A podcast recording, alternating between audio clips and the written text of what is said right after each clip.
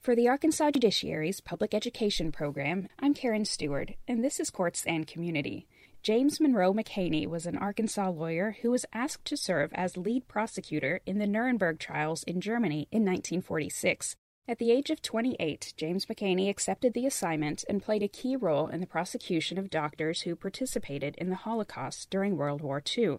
The doctor's trial focused on German physicians accused of war crimes and crimes against humanity for either systematically killing people they deemed unworthy of life or for conducting medical experiments on concentration camp prisoners without their consent.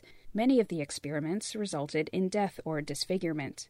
The Nuremberg trials were an important step toward building an international system of justice.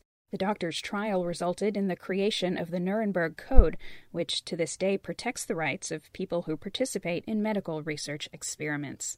For Courts and Community, I'm Karen Stewart.